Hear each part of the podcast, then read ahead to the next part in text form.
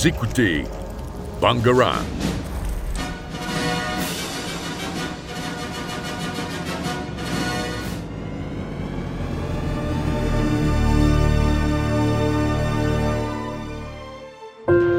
lecture d'un livre peut changer le cours d'une vie. C'est pour ça qu'il est capital de rencontrer ses maîtres le plus tôt possible, quand l'esprit se ferme. Qui as-tu déjà rencontré ou admiré, toi, Vanessa? Bonjour à toutes et à tous. On se retrouve aujourd'hui pour une nouvelle émission avec euh, Chloé et Julia, euh, comme d'habitude. Donc, comme vous l'avez entendu avec euh, cette bande-annonce du film Le consentement, aujourd'hui, nous allons en parler et en faire une analyse, tout simplement, dans le cadre, dans le cadre d'un d'un partenariat. oui, pardon, d'un partenariat avec euh, le Ciné Planète qui nous a donné l'occasion d'aller voir ce film. Donc, euh, Julia, euh, peux-tu nous parler un petit peu du film? Oui, bien sûr. Alors, le film Le Consentement, c'est l'adaptation du livre de Vanessa Springora. dans ce livre autobiographique, Vanessa, elle retrace l'histoire d'une jeune fille de 14 ans dans les années 80, sans repères parentaux, avec un père absent et une mère alcoolique. Cette jeune fille, qui n'est autre que Vanessa, va alors faire la rencontre de Gabriel Matneff, un écrivain d'une cinquantaine d'années. Vanessa retrace donc dans ce livre la relation qu'elle a eue avec lui afin de dénoncer cet homme connu pour être un pédocriminel. On découvre alors les différentes étapes de manipulation que cet homme bien plus âgé fait sur Vanessa à une époque où les relations pédophiles sont encore banalisées et glamourisées. Ce livre est une réponse à celui de Matzneff dans lequel il parle des relations qu'il a entretenues avec Vanessa. Le consentement est la manière qu'a Vanessa Springora de dénoncer les agissements de Matzneff, et selon les mots de Vanessa Springora elle-même, le film apporte quelque chose que les mots n'ont pas pu atteindre. Exactement, et du coup, euh, dans ce livre tout, qui se déroule dans les années 80, il faut savoir que les années 80, c'est l'âge d'or de l'apologie de la pédophilie en France. Donc, euh, ce qui se passe, c'est que euh, durant ces années-là, comme l'a dit Julia, on glamourise les relations mineures majeures, euh, et ça se retrouve notamment chez de nombreuses célébrités comme Elvis Presley et Cyprilla, Claude François et France Gall, et j'en passe. Donc on est dans une période où l'amour entre des personnes très jeunes et beaucoup plus âgées qu'elles sont grandement banalisés. On le constate à de nombreuses reprises dans le film parce que dans de nombreuses scènes, ça ne semble pas choquer euh, les, les, gens de voir une enfant avec un homme bien plus vieux qu'elle, que ce soit par exemple quand on voit les amis de Gabriel Maznev dans les scènes du restaurant qui ne sont pas le moins du monde choqués et même habitués à ce que l'écrivain ramène de nombreuses jeunes filles avec qui il entretient des relations sexuelles. Et même les plus jeunes ne sont pas euh, alarmés, parce que quand on voit les moments avec les camarades de classe de Vanessa, il n'y a pas vraiment d'élèves choqués, c'est davantage de la moquerie, parce qu'ils disent que euh, Gabriel trompe Vanessa avec d'autres filles, etc., etc. Mais en tout cas, ça ne semble pas les perturber. Euh, ça me fait penser qu'on a aussi l'exemple quand elle va chez le gynécologue. Euh, elle lui parle euh, du coup qu'elle elle aimerait avoir des relations avec son copain, mais que son copain est bien plus âgé et le gynécologue n'a absolument aucune réaction. On se demande pourquoi. Euh, donc, euh, comme nous l'a dit euh, Chloé et Julia, c'est une période où on glamourise vraiment les relations pédophiles, mais surtout, l'art est un moyen majeur de protection des artistes pédophiles. Donc ici, c'est l'écriture qui dépénalise directement certains actes qui sont bien qui sont abominables, seulement sous l'argument que la littérature, c'est un art où on a le droit de dire ce que l'on veut. On le voit d'ailleurs dans le film à de nombreuses reprises. En effet, il y a différentes personnes qui aiment les les œuvres de Matnev qui sont pourtant qui sont pourtant ouvertement pédophiles, mais euh, sous couvert qu'il est un écrivain, on l'inculpe de rien. On voit par exemple au moment où la brigade des mineurs euh, viennent le voir qu'il n'est pas inculpé et a même le droit à une chambre d'hôtel qu'on lui paye euh, le temps qu'on fouille chez lui, alors que juste quand on voit ce qu'il écrit et ce qu'il déclare haut et fort, à la télévision, on n'a pas besoin de plus de preuves en fait. Alors euh, maintenant, on va passer à la euh, dualité qu'il y a entre euh, le passé et le présent avec le point de vue de Vanessa.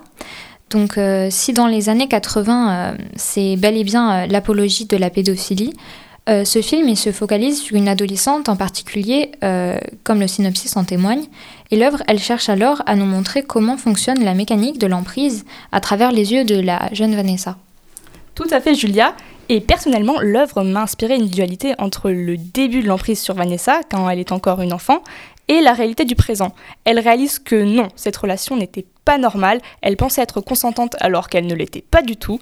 Mais du coup, comment sont établies les étapes de l'abus de Vanessa dans le film? Alors, Chloé, euh, les étapes, tout simplement, on commence par la rencontre entre la victime et son détracteur. C'est une rencontre qui se fait par le biais de la littérature, car Gabriel Matzneff est un écrivain, comme on l'a dit précédemment, écrivain qui est très éloquent, qui sait utiliser la puissance des mots dans son emprise euh, psychologique. Euh, d'ailleurs, j'ai beaucoup apprécié l'utilisation judicieuse de la voix off de Matzneff, euh, voix off qu'on retrouve dans la bande-annonce qu'on a écoutée précédemment. Et celle-ci, elle clame des paroles glaçantes, vraiment horrifiantes, qui sont extraites parfois de ses correspondances et écrits. Et ça nous permet de remarquer comment les mots, ils ont constitué une arme de manipulation massive sur Vanessa, qui était en fait une proie. Ça c'est vrai, et je suis vraiment d'accord. Surtout que euh, lorsqu'on regarde le film, on repère très bien son attirance progressive pour le charme et l'intelligence d'un homme plus âgé. Elle est comme ensorcelée en fait, et pense vivre la plus belle histoire d'amour de sa vie. Pour elle, genre c'est vraiment normal. Et euh, mais ce n'est qu'une enfant qui découvre la vie et les relations amoureuses. Elle est innocente et naïve, et c'est ça qui plaît euh, à Gabrielle Mazneff. C'est comme ça que petit à petit, elle va tomber dans ses filets et tomber au final dans l'emprise. Et euh, je ne sais pas si vous avez remarqué, mais euh, l'écrivain, euh, il exerce une pression constante sur Vanessa. Il y a de nombreuses scènes répétitives où on le voit avec ses lunettes de soleil, son éternel trench et sa calvitie, attendre l'adolescente à, la, à l'adolescente à la fin des cours. Pour moi, ça montre qu'elle n'a aucun répit, elle ne peut plus réfléchir parce qu'il est constamment autour d'elle. Et moi, ce qui m'a surprise, c'est aussi la relation euh, mère-fille qu'a Vanessa euh, avec sa mère, puisque sa mère, en fait, elle sait que Matnef est un pédophile. Elle lui dit même au début, euh, elle dit, mais tout le monde sait que c'est un pédophile. Et pourtant, elle n'agit en aucun cas. Leur relation, elle est conflictuelle et l'alcoolisme de sa mère n'arrange absolument rien. Donc Vanessa, elle se retrouve dans un, non, donc la mère de Vanessa, elle se retrouve dans un modèle de pensée qui interdit d'interdire. Elle veut pas interdire la relation de Vanessa avec un homme plus âgé. On se demande pourquoi, c'est certainement les, mœurs de l'époque qui font ça. Mais du coup, elle laisse sa fille abandonnée à son sort. Et je pense que du coup, ça renforce aussi la, la vulnérabilité, la fragilité de Vanessa. Elle a aucun repère parental, personne pour l'aider dans sa situation et lui faire comprendre qu'elle n'est pas véritablement amoureuse de son détracteur et qu'en fait, elle n'a pas vraiment donné son consentement à ça. Oui, c'est vrai, la relation mère-fille, moi aussi, ça m'a un peu interpellée. Enfin, la mère, vraiment, avec son, état d'esprit euh, fin années 70, euh, j'ai interdit d'interdire, justement, c'est vraiment ça. Mais moi, je pense quand même, le truc qui demeure dans le film le plus choquant, c'est quand même les scènes de sexe. elles sont dures à regarder, d'autant plus qu'elles sont nombreuses. Euh, genre, certes, c'est pour marquer le spectateur, pour qu'il comprenne la relation d'abus, mais bon, est-ce qu'il y en a trop? Je sais pas. Oui, mais après, euh, il faut pas oublier que c'est dans le trash que les gens réagissent.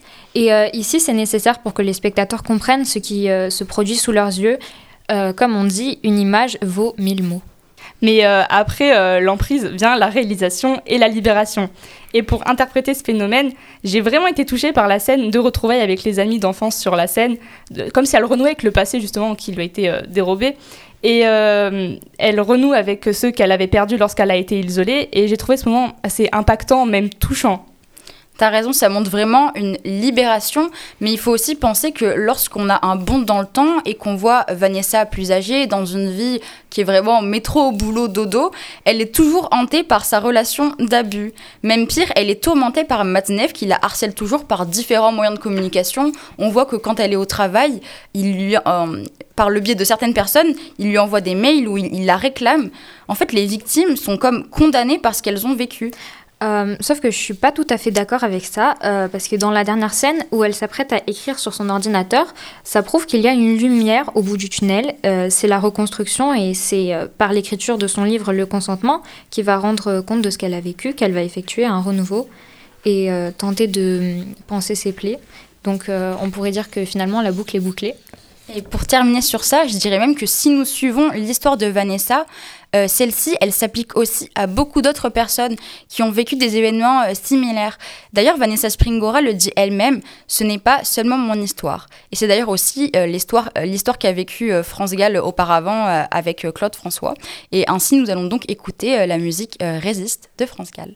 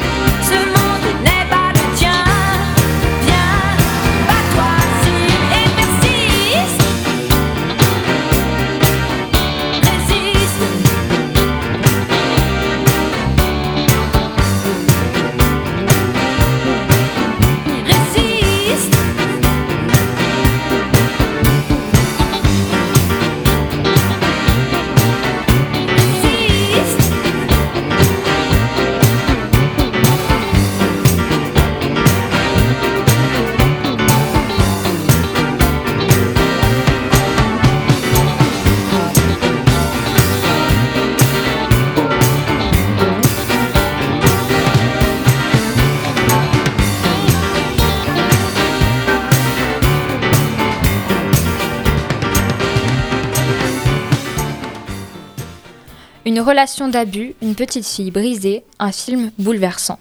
Je vous propose que nous nous penchions sur le portrait glaçant de Matt Neff que le film nous dresse. Alors, Chloé, Maëline, est-ce que vous pouvez me dire ce qui a particulièrement touché, voire choqué, concernant le portrait de Matt Neff? Alors personnellement, ce qui m'a touchée, voire même interpellée dans le film, c'est la manière dont le profil psychologique du prédateur sexuel nous est euh, particulièrement bien décrit. Euh, en effet, euh, j'ai trouvé que dans le film, euh, on nous dépeint et on nous fait ressentir le narcissisme monstrueux de cet homme. Et on le ressent d'abord à travers le fait qu'il est un prédateur sexuel, il attend les petites filles à la sortie de l'école, il est persuadé de ce qu'il fait, c'est vraiment euh, d'un narcissisme euh, sans équivalent. Euh, on le ressent aussi dans la prédation littéraire, puisqu'il exploite ces histoires-là avec les petites filles pour les vendre comme des histoires d'amour, alors que ce sont bel et bien des histoires d'abus.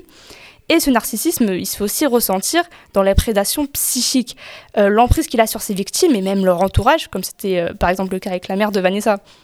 Euh, C'est totalement vrai. D'ailleurs, tant qu'on évoque les ouvrages de Gabriel Matzneff, il faut noter qu'il n'a quasiment exclusivement écrit qu'à propos de ses relations pédocriminelles.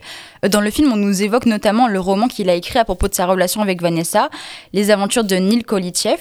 Et dans le film, on remarque que durant les scènes de sexe, de viol qui ont lieu dans l'appartement de Matzneff, en fait, on nous propose à de très nombreuses reprises des plans sur ces livres-là où ils sont écrits des scènes de viol similaires à celles que subissent Vanessa.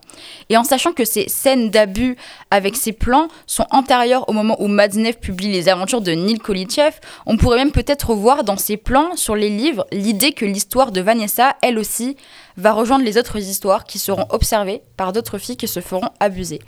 Enfin bref, c'est un cercle vicieux assez glaçant. Mais En fait, durant les scènes, euh, tout le décor glaçant. Déjà, juste la couleur bleue des murs, un peu délavée, c'est vraiment pas une couleur chaleureuse. Et même si on va dans les détails, on nous évoque dans le film et on aperçoit euh, dans le décor Alice au pays des merveilles. C'est une œuvre au ciné de la pédocriminalité d'un artiste, en l'occurrence Lewis Carroll. Je sais pas vous, mais je trouve que Matzneff, c'est en quelque sorte l'apologie de la pédocriminalité. Mais c'est carrément l'apologie de la pédocriminalité. Surtout que euh, dans le film, il y a ce livre à la couverture rouge, là, le fameux livre que, euh, de Matzneff que Vanessa n'a pas le droit de lire. Et on apprend en fait que c'est parce qu'il y raconte comment il sodomise des petits garçons à Manille. Et dans ce livre, il vend clairement le tourisme sexuel, en plus de la pédocriminalité, comme de l'amour. Et je sais pas vous, je sais pas si on se rend compte à quel point c'est, délirant ce qui fait comment c'est passé à l'époque. Bah, en tout cas, à l'époque, il, il semblait pas s'en rendre compte car personne ne réagissait. Mais en vrai, il y a certaines personnes qui réagissaient. Parce que souvenez-vous, euh, cet extrait du passage télévisé de Denise Bombardier qui confronte Matzneff. On voit ce réel passage de l'émission dans le film où elle dénonce clairement Matzneff. D'ailleurs, on va vous faire écouter un extrait. Raconte qu'il sodomise des petites filles de 14 ans, 15 ans, que ces petites filles sont folles de lui. On sait bien que des petites filles, peuvent être folles d'un monsieur qui a une, un certain aura littéraire. D'ailleurs, on sait que les vieux monsieur attirent les petits-enfants avec des bonbons. Monsieur Mazneff, lui, les attire avec sa réputation. Mais ce que l'on sait aussi, c'est que ces petites filles, ce que l'on ne sait pas, c'est comment ces petites filles de 14 ou 15 ans, n'est-ce pas, qui ont été non seulement séduites, mais qui ont subi ce que l'on appelle, dans les rapports entre les adultes et les, jeunes, un abus de pouvoir. Comment s'en sortent-elles, ces petites filles, après coup? Moi, je crois que ces petites filles-là sont, sont flétries.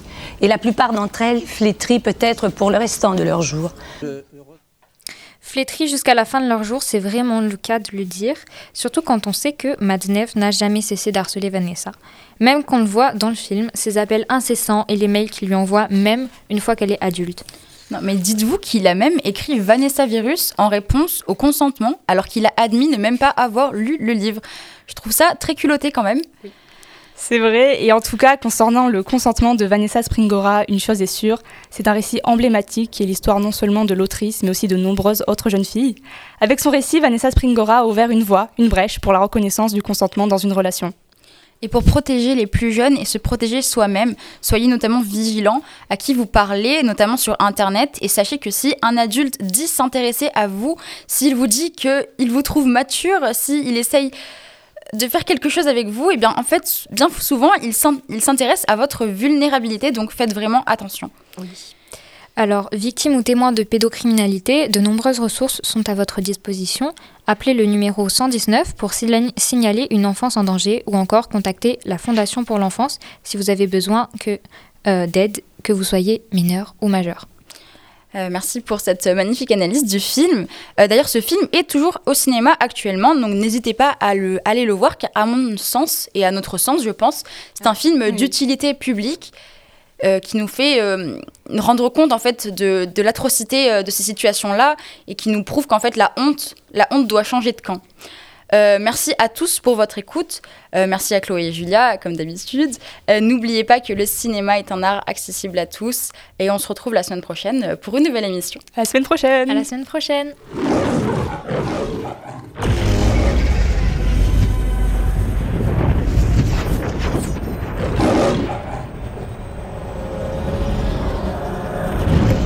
Écoutez Bangarang.